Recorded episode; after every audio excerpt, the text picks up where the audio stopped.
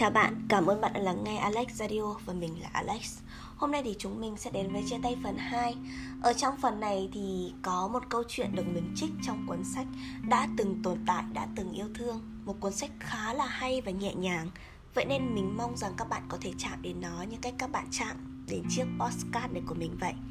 Ok, có một người em gái từng tâm sự với mình như thế này này. Chị ơi, Em đã từng suy nghĩ rất là nhiều trước khi chia tay Bởi vì em nghĩ rằng mình sẽ không sống nổi nếu như thiếu anh ấy. Nhưng mọi chuyện đơn giản hơn em nghĩ rất là nhiều chị ạ. Và đến khoảng thời gian này thì em vẫn ổn. Mình thì phì cười trước câu nói của em đó. Và trước những gì em tâm sự. Đúng, chia tay thì bao giờ cũng là nỗi đau. Nhưng để một người không dành tình cảm cho em ra đi Không yêu em ra đi thì đó không phải là nỗi đau đó không phải là sự mất mát, đó là cách em yêu thương chính bản thân mình. Dù rằng đau thật đó, con người chúng ta nha, họ rất là sợ cô đơn. Họ sợ cô đơn nên họ thường có xu hướng vơ tạm một người nào đó, chọn tạm một người nào đó.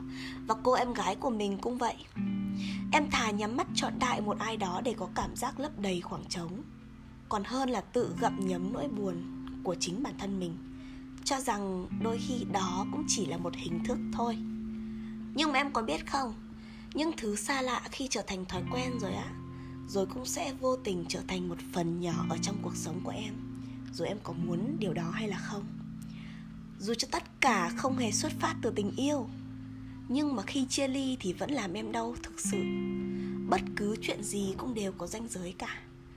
Và em đừng cố gắng vượt qua ranh giới vô hình đó vì người chịu đau đớn suy cho cùng vẫn là em.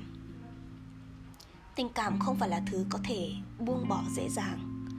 Dù là chữ tình hay chữ nghĩa, hãy cho mình một khoảng thời gian để nghỉ ngơi, để lớn lên và để trái tim của mình có thể phục hồi và vui vẻ trở lại.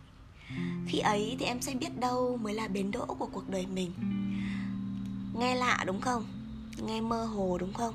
Như thực sự nó chính là như vậy đó hãy dừng lại cho mình một khoảng thời gian để nghỉ ngơi, để lắng nghe chính bản thân mình, để lắng nghe trái tim của mình. Xem trái tim mình cần gì và muốn gì. Điều đó có thực sự là điều trái tim mình muốn và cần hay không? Chứ không phải là vơ tạm một ai đó đâu.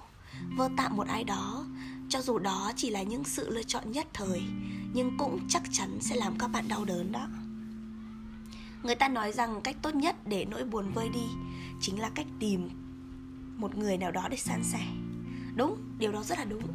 Nhưng nếu mà chúng mình lợi dụng điều đó quá là nhiều, thì không khác gì chúng mình đang tự hành hạ chính bản thân mình. Vì cứ nhắc đi nhắc lại nỗi đau của chính mình như vậy. Những gì đã thuộc về quá khứ rồi thì hãy để chúng nhẹ nhàng trôi đi.